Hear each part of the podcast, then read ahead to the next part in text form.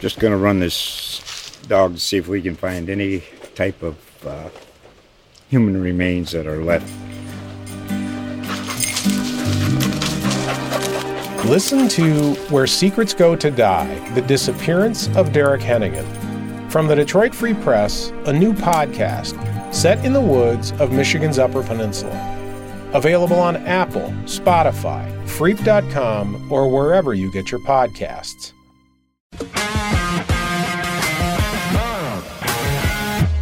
Welcome to Under the Ring Pro Wrestling Conversations. My name is Phil Strum. So glad you're here with me this week. My guest is my first ever two time guest. It's the former head writer for WWE, Brian Gewirtz. We had Brian on the show nine weeks ago ahead of the publishing of his book, There's Just One Problem, which both JBL and I have recently butchered the name of, and you'll hear that on this episode. Uh, it's a great book. Can't recommend it enough. But now, Brian has two projects as co executive producer alongside his partners, the pretty well known Dwayne The Rock Johnson and Danny Garcia. First is Tales from the Territories, a new program on Vice. Looks at some of the old pro wrestling territories and those colorful tales that made them so memorable. And the other is the sitcom Young Rock on NBC, which returns November 4th on Friday nights. Brian is a great guest. I'm so glad he's back with me. So here we go with Brian Gewirtz. So pleased to have me today, my first two time guest on the show. He's the author of There's Just One Thing, his memoir about his time on Creative and WWE. He's also the co executive producer with Dwayne The Rock Johnson and Danny Garcia on Vice's Tales from the Territories on Tuesday nights and on Young Rock on NBC. It's Brian Gewirtz. Brian, welcome back to Under the Ring Pro Wrestling Conversation. So happy you're here today. Hey, Phil, thank you. Uh, there's just one problem is uh, I know we're we have a very familiar relationship now, this being a recurring guest uh, and all. Uh, so you can call it. There's just one thing, but you know, yeah. in case anyone wanted to, uh, you know, look it up. I heard JBL's flub on Briscoe with Bradshaw, and it just it just stayed yeah. with me. I guess. yeah, that's okay. so, um, in your past creative role, you you kind of had to be in the moment uh, of what was going on with these shows that you're working on. You're diving more into the past of, of things that happened what kind of things do you learn working on any of the on either of these two programs? And does any of it cross over? Yeah i mean in terms of like young rock and um and tales from the territories? Yeah. Well obviously on you know in tales from the territories you know the stories that we're hearing from the, the legends themselves you know i'm in the process of watching the um stampede uh the cut of the stampede episode with uh, Bret Hart and Abdullah the Butcher and Dr. D. David Schultz. And, you know, it's like I'm hearing stories that, you know, obviously I've read Bret's book um, and I know, you know, stories, you know, contained in that and from what I've heard in locker rooms and my time in WWE.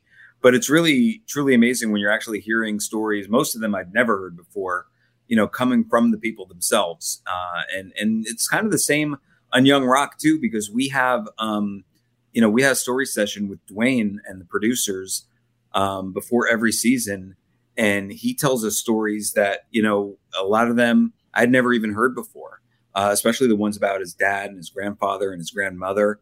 Um, so yeah, there's a lot of like you know um, importance not only in hearing the stories but making sure you're interpreting them correctly on on the scripted show on Young Rock and doing them justice in the reenactments uh, and the recreations that we're doing on Tales from the Territory, and just making sure that the entire package is presented, you know, with both a nod to entertainment because it is at the end of the day supposed to be entertaining, but also with respect and reverence, and um, you know, not wanting to to get anything wrong in the you know in the retelling of the show.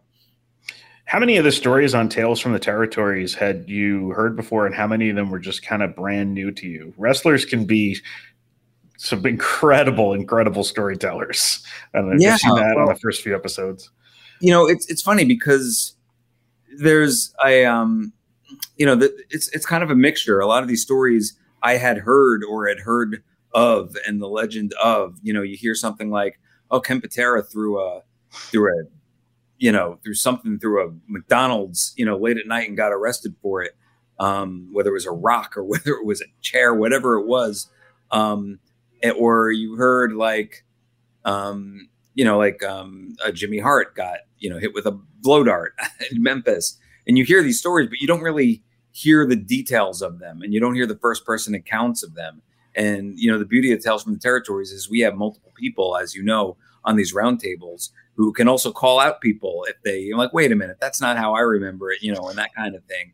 Um, it's really, really cool just to hear the depth and hear the um, attention to detail and and you know some of these stories you know morph into urban legends over the course of time you know where you have like yeah there's a there's a kernel of truth but what i heard is something different and that's like that, that's the cool thing about attending you know some of the roundtables that when we were shooting them uh, in atlanta and just being a fly on the wall. Because at a certain point you uh, you know while you're still trying to keep your producer hat and you have your you know your clipboard and your you know the headset and everything else um, you also just become a fan um, you know and and just like sit back and just absorb the stories and you know if if, uh, if there was popcorn on, on craft service uh, you know i would take it because it was you know just like having an exclusive almost uh, you know intimate performance uh, going on of these stories that you've heard in passing or haven't heard at all or have heard very well and just you know taking it all in and just loving every second of it you mentioned Ken Patera. I thought he was the star of that AWA episode. I really enjoyed all of everything you get from having Ken Patera on one of those shows. This, oh yeah, just, it's just all there for everybody. Even getting, uh, you know, he mentions he's denying, you know, not to give any of it away, but like he, he's often denied that he threw the, the boulder in uh, yeah. through the McDonald's in Waukesha, Wisconsin, and seeing everyone's reactions at the table to that were like this is and he and his, reactions to them it's just you i think you guys will really enjoy it because I, I had fun watching it so. Yeah no thanks. And, and, you know the other thing too that i love you know about our territory show on vice is you know obviously dwayne myself uh, seven bucks in general we all have a, a deep connection to wwe it's where we grew up it's where we worked it's where dwayne performed um, but there's like a whole world obviously as everyone knows outside of wwe and this show really concentrates on that because it basically is all the territories that were thriving and existed for decades before um, WWE came into exist. Well, not came into existence, but basically, you know, um, I want to say monopolized, but but basically went national. Yeah. So we have a lot of guests on. You don't see Ken Patera on, you know, WWE produced shows. You don't see Dr. D. David Schultz. You don't see Abdul the Butcher. You don't see like a ton of people. There are obviously you know familiar names as well uh, that you do see on WWE programming. But like we're really like happy that we were able to really branch out and and get some talent that you know you don't normally hear from. Uh, what do you think fans will like the most about this about this new show on Vice? I just think it's um, you know just this really I don't want to say uh, I don't want to say like it's yeah, I don't want to imply that WWE programming and, and other, you know, programming or involving wrestling is sugarcoated or sanitized or whatever. But WWE is a publicly traded company and they have, you know, the, a certain set of standards that they have to adhere to. And everything ties back to the fact that it is a publicly traded company and, you know, everything affects everything else. Um, this one is sort of unencumbered by that. Um, and, and just like, you know, you just really, and and it's certainly like not WWE hit piece or anything like that. It's there's nothing to do with WWE. That's one of you know I think um, you know the cool selling points about it is that we hear so much history through the spectrum of um, you know the winners. You know whatever that phrase is, the victors uh, get to tell, get to write their history. I'm, right. I'm screwing that up, but you know just just basically the fact that like this is this is stories and history that's like slowly eroding over time because if, if you if we didn't have the opportunity to tell the stories a lot of these stories kind of like die in the locker rooms and, and die you know within you know just the wrestling circles and are kept to that inner circle. Like we're basically telling these locker room stories that have become legendary and you know telling them to the world so that they live forever. I mean that's really the the intention behind the show and I know you worked a lot in WWE with Michael P.S. Hayes directly. Um, where where some of his some of the best like story times you heard when you were in WWE was hearing some of the stories from him. Oh yeah, I mean everything involving Michael Hayes, and we're happy. You know, we did reach out to WWE, and and we're able to have Jerry Lawler and Michael Hayes be a part of the show, so that was very cool. And yeah, I mean, Michael is a gifted storyteller. He's just a gifted character in general. He's he's you know, like 40% of my book is Michael Hayes. I know.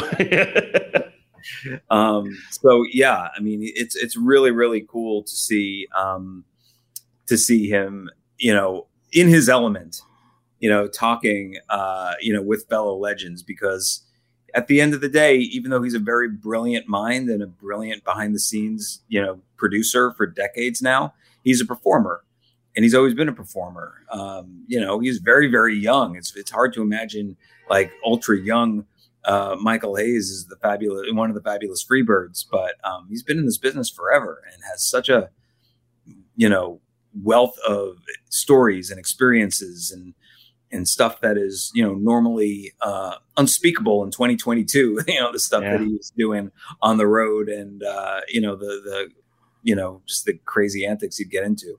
I think he was like 21 or 22 years old when he and the Junkyard Dog worked in the uh, the Superdome for Mid South too. Yeah. I mean, it, it, he was literally just a baby when when you consider like his how long his run is in pro wrestling. It, it, reminds me, and I was just kind of thinking about you know in terms of telling stories and stuff like that. I had the opportunity when I was in college to have uh, Sidney Schanberg as a teacher, who was the uh, uh Pulitzer winner who they made the Academy Award winning film, the, the Killing Fields, after his life. And he wrote the, the Death and Life of Dith Pran. And at the end of all of our classes, we always had story time with Sid, where we just get to ask him anything we wanted to about his life or his career or anything like that.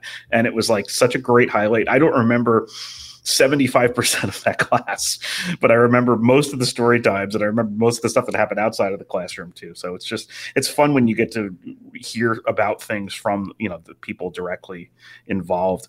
So I had this conversation with uh, with Jerry Lawler many years ago about Andy Kaufman and uh, should Andy Kaufman be in the Hall of Fame? You know, first of all, how much would you have tried enjoyed trying to write for Andy Kaufman and, and work with him collaboratively? Uh, he's one of my absolute favorite figures in wrestling history. Just what what's his importance in pro wrestling to you? Well, as I mean, as you know, um, you know from from the book and everything. Um, obviously, I didn't and never worked with or interacted with Andy Kaufman, but my uncle did. Uh, my uncle uh, was the writer on all the Latka episodes of Taxi. Right. So like my real first exposure, my uncle and his writing partner, you know, they, they wrote all the Latka episodes for multiple seasons on Taxi. And that was really, you know, because I was always, you know, an event when one of my uncle's episodes of Taxi was on the air. And I was a little kid when it was out. Um, but that was really my first exposure to, to, um, you know, network sitcoms really, um, was watching those Andy Kaufman episodes. And I just knew him, you know, as a kid as the lovable, you know, Latka Gravas, I didn't know the extent of, um, you know, Andy Kaufman's genius until, until much later. Um, but yeah, you know, he is without question. I mean, look, you know, WWE Hall of Fame, you know, is a, um, you know, it's an interesting thing because sometimes it's, it's, it's, you know, it, it's not like the baseball writers Hall of Fame where it's just, you know, based on statistics and certain thresholds and this person hit X amount of home runs or getting hits or wins or strikeouts or whatever. This is it's kind of like forged by you know whatever is discussed that happened to be discussed that year. But from a pure merit standpoint, there is probably no celebrity more influential and more um, you know just revered in the business than Andy Kaufman. I mean, what he did in Memphis, you know, it's why we dedicated a whole episode to it.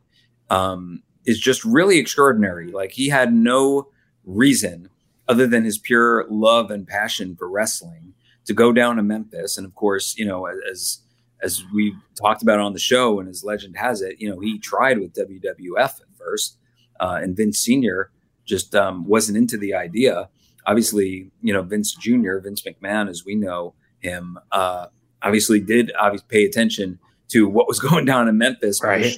Thereafter, just a couple years later, Mr. T is wrestling in the main event of WrestleMania, and Cyndi Lauper is in the corner of Wendi Richter, and Billy Martin and Liberace and Bob Costas and everyone else, you know, Muhammad Ali, everyone is uh, involved in the first WrestleMania. Um, but Andy, you know, as someone who wrote for the guest host era, there is a lot of um, there's a lot of from publicists and stuff like that, like wanting, understandably, you know, wanting to make their um, clients and, and their um, you know the people that they're representing uh, not look like a horse's ass. That may, that makes sense. Um, Andy had no such fear of that. He would look like a horse's ass. He would you know, he loved, he relished getting booed and playing the heel in Memphis and making fun of the people and the, the women, the men. You know, obviously he was wrestling women at first and then second to Jerry. Um, and, and not just, you know, it wasn't just like a, oh, they're going to have a match and that's it. You know, as we explained and showed, the um, the Jerry Lawler Andy Kaufman angle like lasted for a long time in many iterations. I mean, at one point, Andy seemingly turned babyface only to turn heel on him again. It was just amazing to watch and so ahead of its time and so unprecedented um, that yeah, obviously Andy deserves to be in many Hall of Fames, and yeah. WWE uh, is definitely one of them yeah, I just, I just always love watching. It, never gets old for me watching Andy Kaufman footage again and again, or hearing about it from, you know, yourself. Uh, talking to David Arquette a little bit about it over the years. Jerry Lawler, Bill Apter has a great perspective on all of this, being right in the middle and being the person who helped him connect with Lawler too. So it's just, I, I absolutely love it. I think they could induct him, get Bob Zmuda out there, do something. You know, have it have Tony Clifton come and accept the uh, Hall of Fame uh, accolade on Andy's behalf behalf or something. But uh, I think there's so many things you can do with it. It's, yeah, it would be really nice. Um, and, and, yeah, it, it would be it would be you know the right thing to do as far as cementing his legacy. But even if it doesn't happen, I mean his his legacy is cemented. I mean people people who know know and uh, people who don't know hopefully uh, you know saw tales from the territories episode and got a much better broader understanding of him so on the other side of what you're doing, this this sort of uh, period piece, for lack of a better term, young rock, it really makes it clear that you know crazy scenarios in pro wrestling make for a great backdrop in other forms of entertainment. What, what, do, what do you think about that? Sure. I mean, look, every time I know, you know, just I had a, I wouldn't say a cup of coffee. I was in WWE for 16 years, but I am never more um, popular or sociable outside amongst friends and amongst people I'm meeting for the first time than when I'm telling, you know, WWE stories. Um, it's it's quite possibly all I got. Um, but the wrestling backdrop, you know, even in my experience, is I've always been, you know, it's kind of the impetus for me writing the book. It's always been um, a very big crowd pleaser, um, and the fact that you know you have on Young Rock three different time, four different timelines if you include uh, Dwayne's current tw- future 2033 timeline um, of eras to explore and talent to explore between the 80s, um, the early 90s slash late 80s, and uh, the late 90s, where you see the um, this season the evolution of Rocky Maivia into The Rock. It's so cool, and it's there's never more fun. I never have more fun on set than when it's the wrestlers outside of the arena when they're just either hanging out in a diner or hanging out in someone's house or going shopping or you know macho man randy savage opening up a sears as we did last year and him being just so into the idea of sears um, and just seeing you know kevin makely our macho man just go nuts. Like oh yeah it's on sale. You know all that kind of thing. It's so much fun to see and do. Um, you know wrestling is a lot of the times throughout history, it's been like kind of self contained into uh, wrestling in the world of wrestling in and of itself.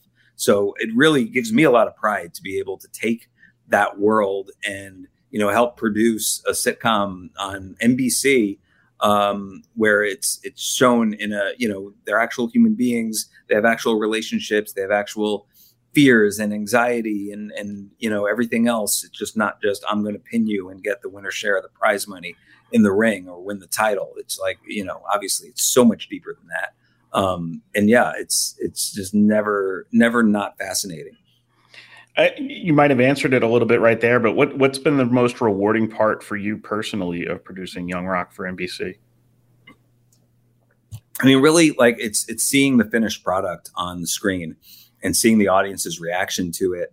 And you know this just like we're just watching it unfold. Like like the process of meeting with dwayne before the season starts and hearing him unfold his stories. Um, and then you know you work on set you know 11 12 hours a day um, you know working with the actors and actresses and all the writers and producers and the crew. Um, you know and jeff chiang and Nahnatchka Khan uh, who are our showrunners and our um, you know, creators, co-creators of the show, um, you know, just have a brilliant way of being able to take those stories and mold them into 21 and a half minutes of episodic television that's just both funny and also, you know, at a lot of times like truly emotional. Um, you know, on a personal, on a personal note, you know, myself, Dwayne, and Hiram wrote an episode last year, uh, the one where it was Rocky Maivia, where Dwayne Johnson's first ever match. He wasn't even Rocky Maivia yet; he was just Dwayne Johnson uh, wrestling a dark match in Corpus Christi. Um, and we just took a lot of pride in being able to, you know, write the script, uh, and, and and then, you know, for me being down in Australia for two seasons as we were shooting it and being on set um, you know, answering any questions any of the actors have about the world of wrestling or Dwayne's experience, or in some cases where I didn't know, um, just being able to text Dwayne. And even though, um, you know, there's whatever, an 18 hour time difference, depending on where Dwayne is, um, him responding almost all the time, almost instantaneously. Because, um, you know, this is a passion project for him too. It's his life, it's his family's life. So yeah, I mean, just being being able to to like broaden the world of wrestling beyond the ring and seeing the finished product. Um, you know, I know that's that's kind of like a obvious answer, but but you know, it's a truthful one. Yeah, and, and it's such good stuff too. I mean, you know, just just personally, just it just seems so fun, and it's such good stuff for the fans to be able to enjoy. Even if you know, yes, you you want to get it beyond the wrestling fan necessarily, but for the wrestling fans, it's good too. Yeah, totally. I saw I saw The Rock recently on social media noting that being near his family on that show sort of felt like the real deal. How important is it for you guys to get as close to the real article of some of these uh, wrestlers as you can? I saw like the Captain Lou Albano guy was like literally looked exactly like Captain Lou Albano. So yeah, it's it's real important, and yeah, what you're referring to, um, you know, just to expand on that is you know in the past, um, mainly due to the pandemic you know, Dwayne shot his scenes in his 2033 timeline with Randall Park in um, in in the United States, either in Los Angeles or Atlanta, and we shot in Australia. And this year, um, we're shooting everything in Memphis. You know, wrestling hotbed, as you know, in a place where Dwayne made his mark. You know, before he got called up to WWE. So this was like literally the first time outside of Zooms that Dwayne could meet um, you know, Stacy, Anna, Joe, who plays, you know, his family, Uli, Bradley, Adrian, who plays like the different versions of himself, and meet them all in person. Um, so it was really, really cool to uh, watch them all interact because I, you know, I'm down there, I'm work, I see them every day. Um, even I lose track of the fact that Dwayne has talked to them and zoomed with them, but never actually physically met them before. Um, and yeah, that was like super cool. And he, you know, he poured his heart out into uh, his Instagram stories, talk, talking about that. Um, it's like you know when you see Joe Anderson in the Rocky Maivia makeup and the sideburns and the hair. Uh, and, and his Rocky Johnson, you know, wrestling gear and everything else. He really does morph and transform into Rocky Johnson. It's crazy. Um, it's also crazy that Joe is still like in his late twenties. Um, it's it's absolutely nuts. Because he, he looks a lot older, you know, when he's playing Rocky. And then, you know, after the season's over and the sideburns come off and he shaves the mustache and everything, it's like, oh yeah, you, you look like some young 20 something. Now I get it. But, uh, it's, it's, it's really, it's, it's an amazing transformation and he embodies him. It's not just looking like him, you know, right. Dwayne tells the stories about his dad and his dad's attitude and his dad, you know, his interactions with other wrestlers in the locker room, and Joe's just a sponge. He just takes it and absorbs it, and really the whole cast does. Um, you know, Ata, um, you know Dwayne's mom, who you know we see all the time, and is one of the biggest wrestling fans in the world, probably. Um, you know, Stacey Leilua, she she just embodies her her sweetness, her love for the business and for her family. It's it's really important to get right, and you know, thankfully, um, you know, I, I think it's safe to say that we have been getting it right. You know, and like I'm sure there are people. I know there are people who watch Young Rock with a scorecard and say, "Wait a second, hold on a second. Andre the Giant never fought the Iron Sheik at PPW in 1985. What is what is happening here? Where who do I who do I call?" Um, but it's not that type of show. It is a, right. it's a fiction show. It is not a documentary. It's based on you know real events and, and the truth is uh, Lia Maivia, you know, had a great relationship with the McMahons, and they did let their talent wrestle in Hawaii. All the promoters did um, for her promotion. So yeah, it's it's a taking you know the household names, some household, some not, and uh, you know trying to make an entertaining show out of it. But everything is based on you know reality, real people, real relationships, real situations. Yeah, I will admit that I do that with documentaries, though. I actually yeah, have well, the scorecard, like the Andre the Giant one. I'm like, oh, I also read the book too, and I'm like, uh, X, Y, and Z, not exactly, but close, you know. But yeah, it, you know, especially in a sitcom, you're going to have more uh, artistic license to kind of, you know, maneuver people where you need them to do because you're t- you're lliterally telling the story yourself. So, uh, yeah. How, well, how, our episode, for instance, like I wanted to make sure that Mantaur was in the episode. and Mantaur, because um, it's just a great visual. I mean, where yeah. else in wrestling are you going to see a guy with a giant, I don't know, bison head on, you know, on top of his uh, body try to enter a wrestling ring? And I think I think technically speaking, Mantaur's time in WWF was, you know, a few months before uh, Dwayne Johnson showed up to do his dark match in Corpus Christi. And, you know, we talked about it and it was like, you know what?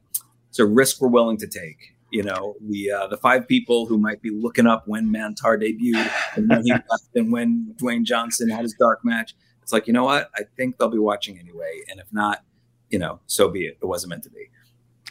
Uh, so we're going to move on to what we call the three count now. It's going to be three quick questions and uh, and your thoughts. So you were at Raw on Monday night. Uh, we're recording this on October the thirteenth. Uh, what were your takeaways from the show, and how easy is it for you to watch wrestling when you when you're going there in that capacity? It's so easy because I don't have to do anything. Um, it's it's like you know when you go, it's like visiting. I don't know. Sometimes you. Uh, I remember after college, I, you know, as, as college freshmen sometimes do, they go back to high school and visit their old teachers and say hello and walk around. Um, you know, it's like, yeah, the pressure's off because you're not expected to uh, actually do any work. You're just there purely to enjoy it.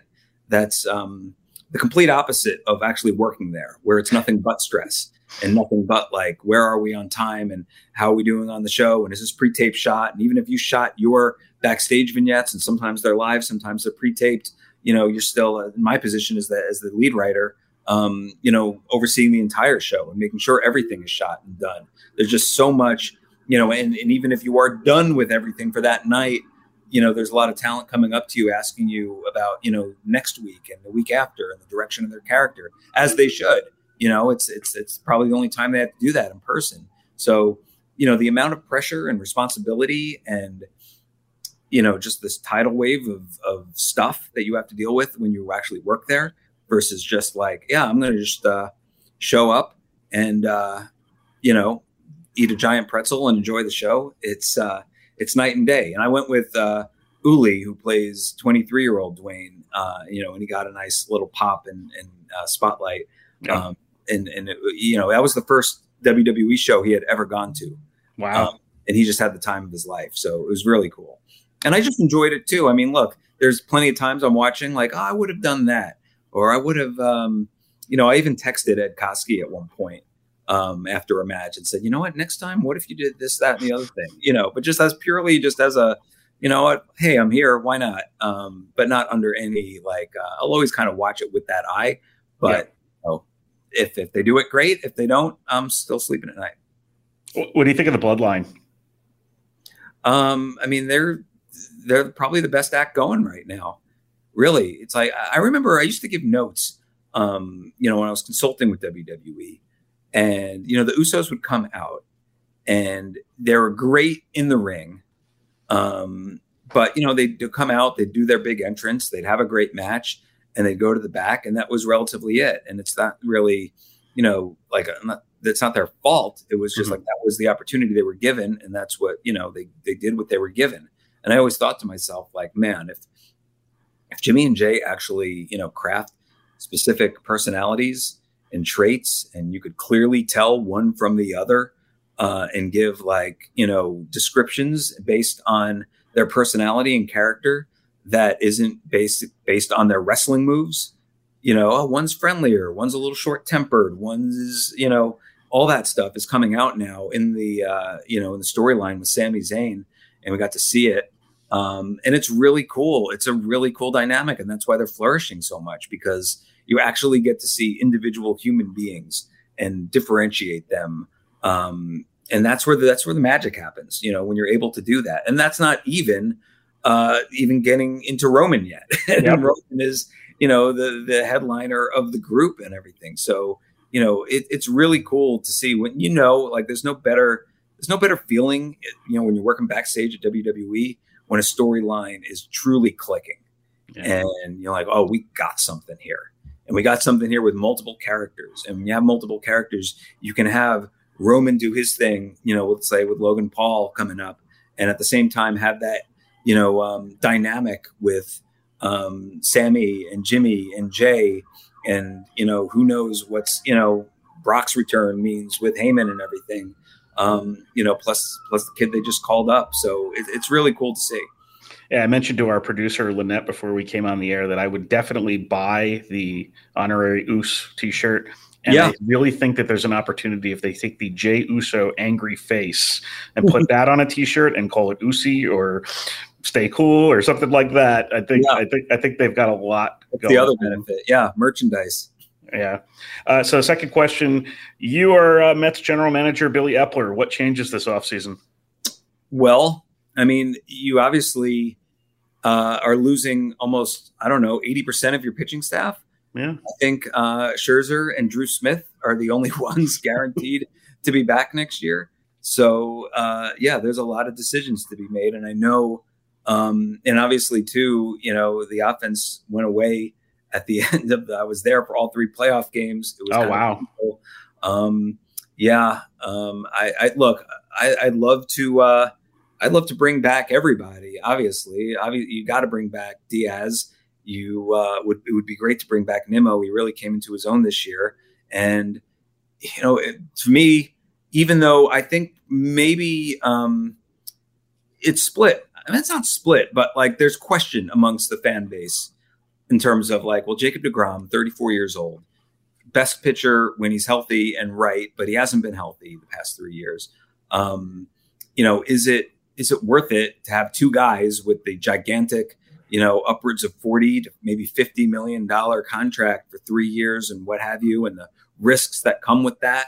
Um, for me, you know, as the type of fan that just like took so much pride in, you know, David Wright having his entire career as a Met you know, yeah. like it always killed me when Strawberry left, you know, to go to the Dodgers and Gooden ultimately left. And, you know, he's obviously I was a kid when little kid when it happened. I didn't realize the impact at the time, but Seaver, you know, getting traded too. I love the the franchise player that stays with one team their entire career and the relationship and the bond with the fan base. And it's like no other person, you know, can, can lay claim to them. You know, Derek Jeter is always a Yankee um, you can't, you know, you don't have that weird, you know, uh, oh, there's, um, you know, here's my 1989 Keith Hernandez in Cleveland, you know, uh, you know, baseball card, even though obviously he had a whole gigantic career in St. Louis beforehand. But like, I would absolutely love, even if it doesn't make sense, the fan in me uh, would love uh, to see Jacob DeGrom a Met for life. Um, yeah. yeah. there's there's an entire uh, pitching staff um, you know, most of the offense, save from Nimmo, is coming back, but but there's work to do on the pitching side, and you know they need to score more runs and a little more power as well. I'm uh, sorry, yeah. Phil. I can go on for probably like. Oh yeah, me too. I, I think they should hang on to Degrom, and I've told multiple people in the last week that I, despite what's been said, I think that every team in Major League Baseball should be talking to Aaron Judge after the walk season that he had. I don't think you should limit yourself. Just, oh, he's not going to come here with the Mets you have to make the offer. Like it, it, it makes no sense not to. Like you just oh, look what he did. that was the Wilpon era of oh, there's no way he's going to come here. Yeah. Now you know Steve Cohen, anything's possible. Yeah. So last question of all the personalities on Tales from the Territories and Young Rock, which of those wrestlers would you most like to have written for? Huh. That's a great question. Um, you know, there's there's like written for and just worked with. Mm. You know, because like when you watch, you both. yeah, well, it's true. Like when you watch Randy Savage, um, you know, it's like on the one hand, it's like, well, how, how could I possibly write you know, for Randy, uh, maybe not his promos because his promos, you know, and, and all the wrestlers in that era, you know, they they did their own promos and they and they crafted their character perfectly, but just to write storylines for him and angles and and and and he was amongst some of the best ever. You know, the mega powers, the Jake Roberts, you know, with the snake biting his arm, the Ultimate Warrior retirement thing with Elizabeth come running back into the ring, um, and that's just scratching the surface. He, he's a he's he's a, always been a favorite of mine, and and and someone that I would have loved to have uh, worked with. You know, if our if our, if our eras had lined up properly, um, and yeah, I mean, like as far as Tales from the Territories, I mean, I don't know. I I, I can't be more opposite than uh, Mad Dog Vachon, but it, it, would have been uh, quite a quite an experience to uh, have been able to work with him at one point. He, obviously, he doesn't need a writer either, but it still would have been pretty cool. You know, what's crazy about Mad Dog Vachon is I think if my if my memory is right, I think he was still kind of hanging around the WWF when I started watching in about 85. Yeah. I think, he was, I think he was still doing some local shows and randomly in matches on prime time sometimes. So yeah, he somebody who was like, I didn't really know why he was there or that he, yeah. he was a very older guy, but like, I didn't, uh, I didn't totally get it, but my goodness, so there's some Mad Dog Vachon stories on uh, yeah uh, on this season of Tales from the Territory. So uh, check those out. So uh, again, we'll mention uh, Vice Tales from the Territories on Tuesday nights at 10 p.m. Young Rock starting back up on NBC on Friday, November 4th at 8 p.m. And uh, Brian Gewirtz, thank you so much for joining us again. I really enjoyed this. Thanks, Phil. Yeah, always, always fun, always a pleasure, and hopefully we could be, you know, one day a three-time guest. Absolutely. Thank you very much. Thank you. Thanks again, everyone, for joining me today on Under the Ring Pro Wrestling Conversations. I'd like to thank Brian Gewirtz, and I'd also like to thank Matthew Mitchell for his assistance on this interview. Join me next week where my guest is, no exaggeration, one of the greatest pro wrestlers of all time, one half of the legendary Rock and Roll Express, Ricky Morton. Ricky is still going strong at 66 years old. He's wrestling for the NWA and a lot of other places. NWA has their Hard Times pay per view coming up in November in New Orleans. Ricky's son Kerry is also wrestling for the NWA now. I had a really, really great time talking to Ricky Morton, and I think you'll really enjoy it next week. So have a great week, everyone. Just going to run this dog to see if we can find any type of uh, human remains that are left Listen to Where Secrets Go to Die The Disappearance of Derek Hennigan. From the Detroit Free Press, a new podcast set in the woods of Michigan's Upper Peninsula. Available on Apple, Spotify, Freep.com, or wherever you get your podcasts.